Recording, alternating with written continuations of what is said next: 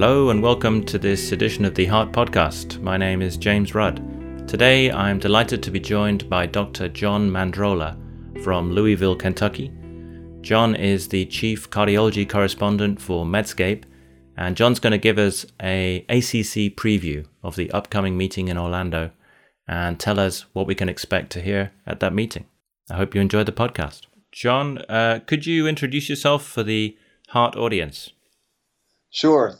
Thanks for having me. I'm a cardiac electrophysiologist in private practice in Louisville, Kentucky, and I also am the chief cardiology correspondent for the Heart.org Medscape and write a weekly column for them and also do a, a, a weekly podcast. And what's the name of the podcast, John? It's called This Week in Cardiology. Okay, and I know you're a conference veteran. I've seen you at the on the conference circuit for many years.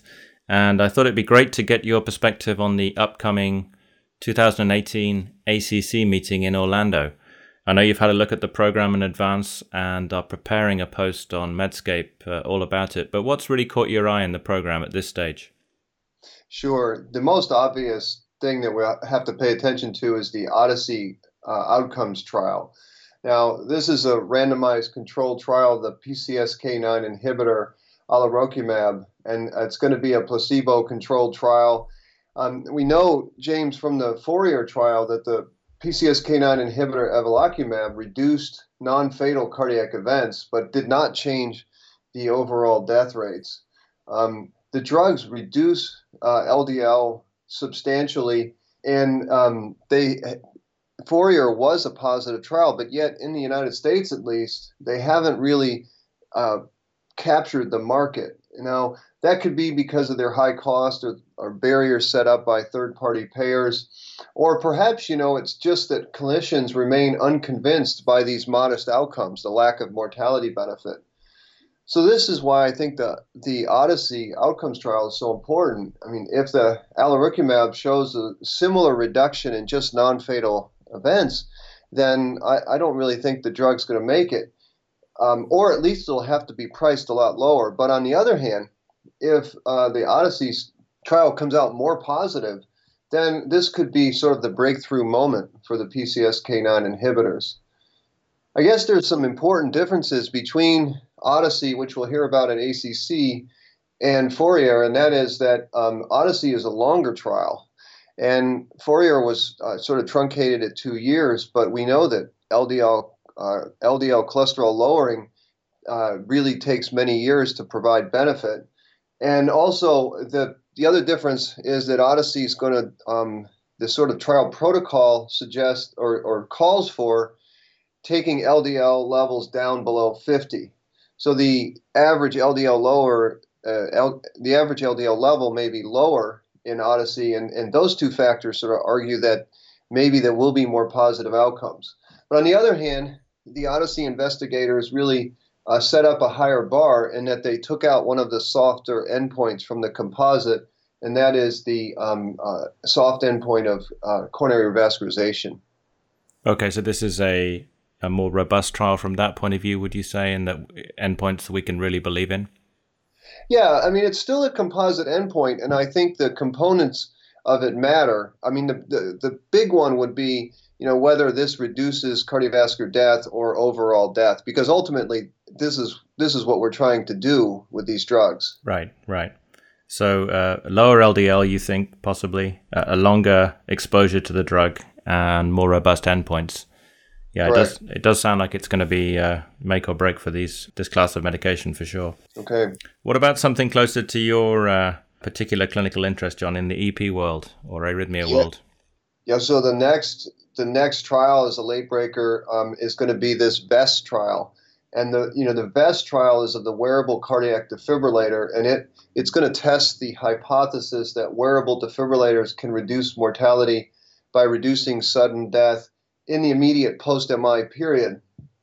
I mean, the VEST investigators are going to use sudden death mortality and as the primary endpoint and overall mortality as the secondary endpoint, but really ultimately a cardiac defibrillator is is really to keep people alive. And so I wonder about that. I, I kind of wish it was a primary overall death was a primary outcome.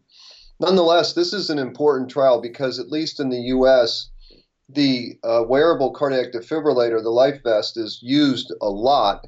And really, the evidence supporting its use come from industry sponsored registries, observational data, and anecdotes. And um, I think that it's difficult to show mortality benefits in the early post MI period. There have been two previous trials looking at internal defibrillators, which are arguably much more effective than a wearable defibrillator, and they didn't uh, uh, re- result in an overall mortality benefit. Okay, and, and in the VEST study, what kind of patients are we looking at? Presumably, it's not everybody post MI. Right. This is going to be uh, post MI with um, with high risk features. So I, I, can't exactly quote the uh, exact inclusion criteria, but I, I'm pretty sure you had to have significant LV dysfunction and be high risk to get enrolled in the trial. Okay. And then another study that you've highlighted uh, to do with mobile health screening. Uh, this is the yeah. MSTOP study. Yeah. So the the the mobile health screening is is really a hot topic, and I think James, we're sitting in a a period of great flux, so-called dynamic period right now with this. And the MSTOPS uh, study comes from uh, Scripps, and of course Eric Topol's there, and they're going to look at sort of a smart screening uh, program. And I say smart screening because they're only going to screen for atrial fibrillation and people who might benefit from the intervention.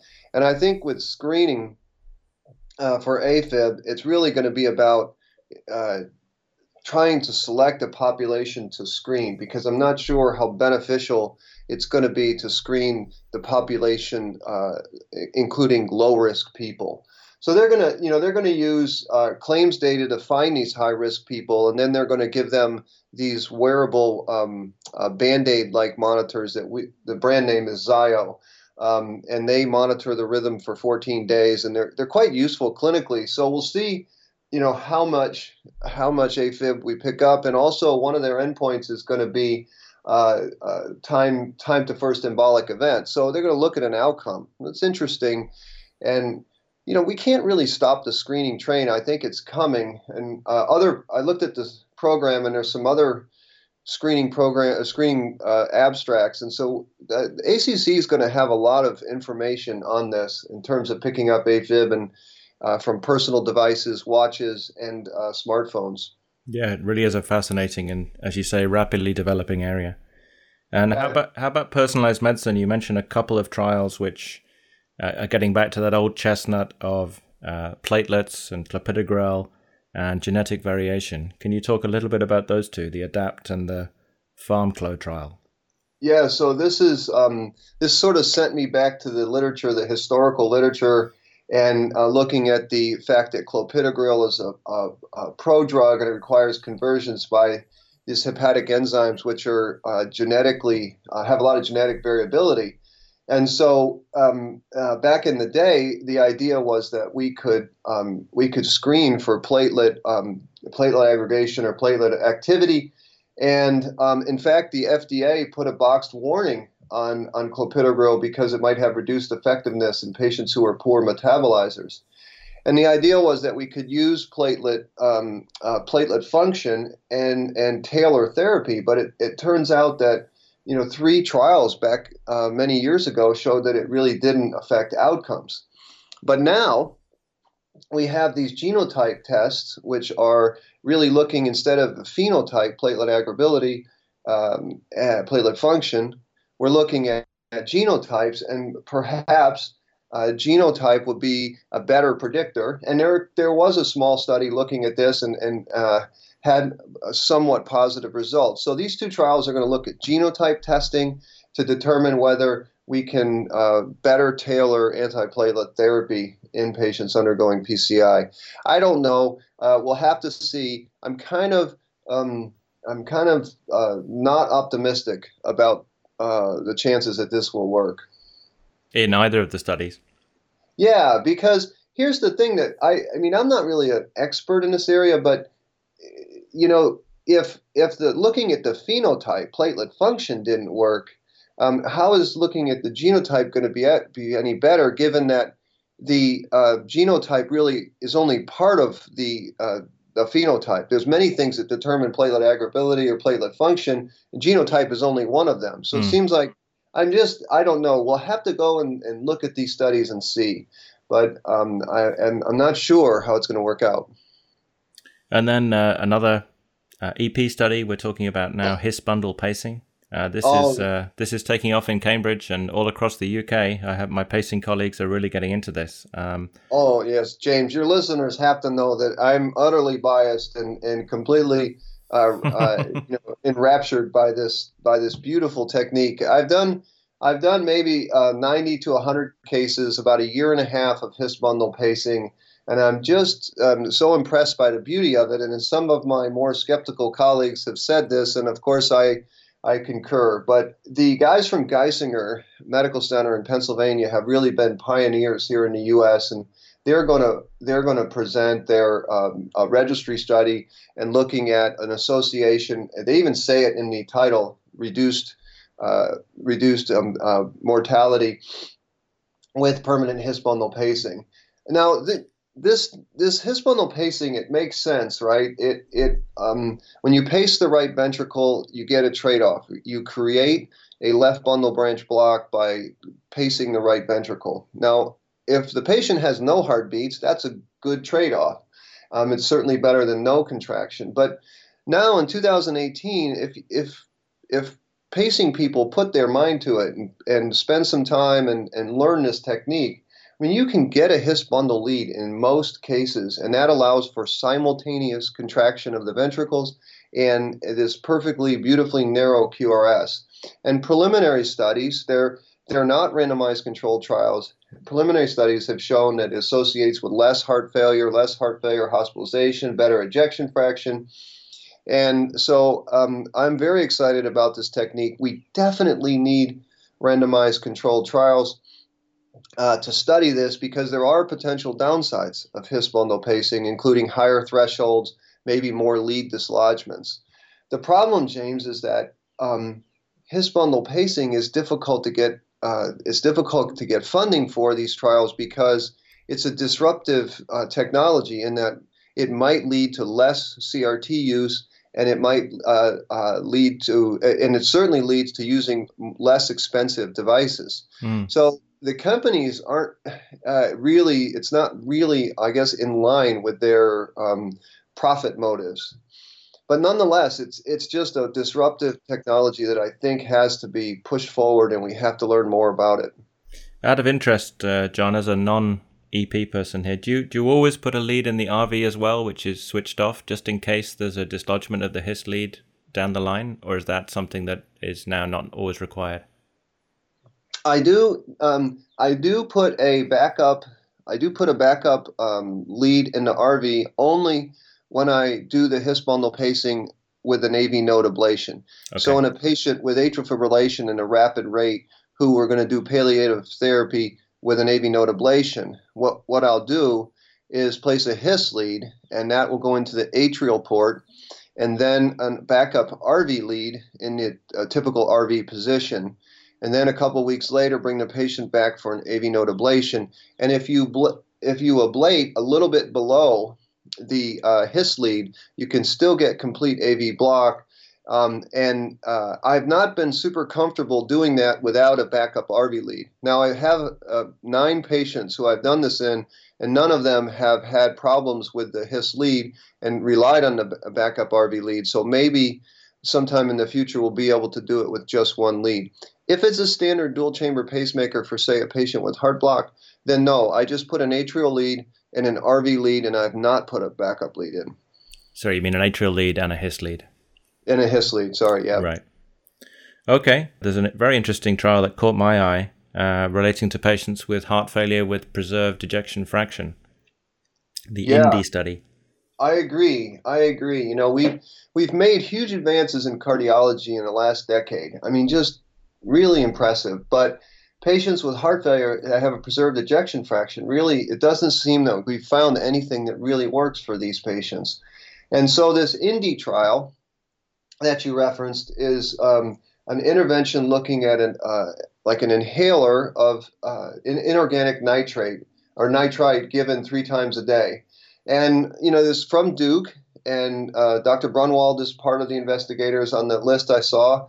And I mean, it would be really cool if a you know inhaler, kind of like an asthma inhaler, would actually help these patients with their symptoms. So um, it's it's it's it's uh, who knows what will happen, but if, if it was positive, it would certainly represent an advance for these patients who don't have a lot of uh, other options. Absolutely, and let's let's finish with a uh, a study about prevention, which I know is uh, a pet subject of yours. This is talking about uh, African Americans in barbershops. What's the what's this study all about? How cool is this? So, the background is that you know numerous studies have shown racial disparities in access to care and outcomes, and and black patients are especially vulnerable to high blood pressure. I mean, this is well described. And there's been a previous study, the, so the so-called Barber 1 study, which was this cluster randomized trial among 17 black-owned barbershops in Texas. Um, so they, they found that blood pressure control among black male barbershop patrons, so people went to the barbershop, improved when the barbers were enabled to become health educators and to actually promote promote health. So they're going to; these investigators are going to present further studies, uh, uh, and it's going to be a late-breaking clinical trial session. So you you know it's probably going to be a good study. And I really love this idea, James, because I mean public health. I think is not going to be about building hospitals and about cath labs and these kinds of things. Really, it's going to be about trying to foster health in society itself. And so how how better to do that than to just bring it out into these communities and, and promote health in the community. So I really love this uh, study and I, I hope it's super positive. Uh, I'm excited about it. That's uh, fantastic. Yeah, me too. Well, thank you very much indeed, John, for your time. It sounds like there's an excellent meeting uh, upcoming in uh, in a couple of weeks, and um, I hope you have a good time there. And we look forward to reading your reviews of these studies as they break on, on Medscape, and uh, also listening, I guess, to a podcast perhaps afterwards where you'll go through some of these. Yes, we'll have a ACC review on this week in cardiology um, after the meeting. Fantastic. All right. Thanks very much indeed, John. Thanks, James.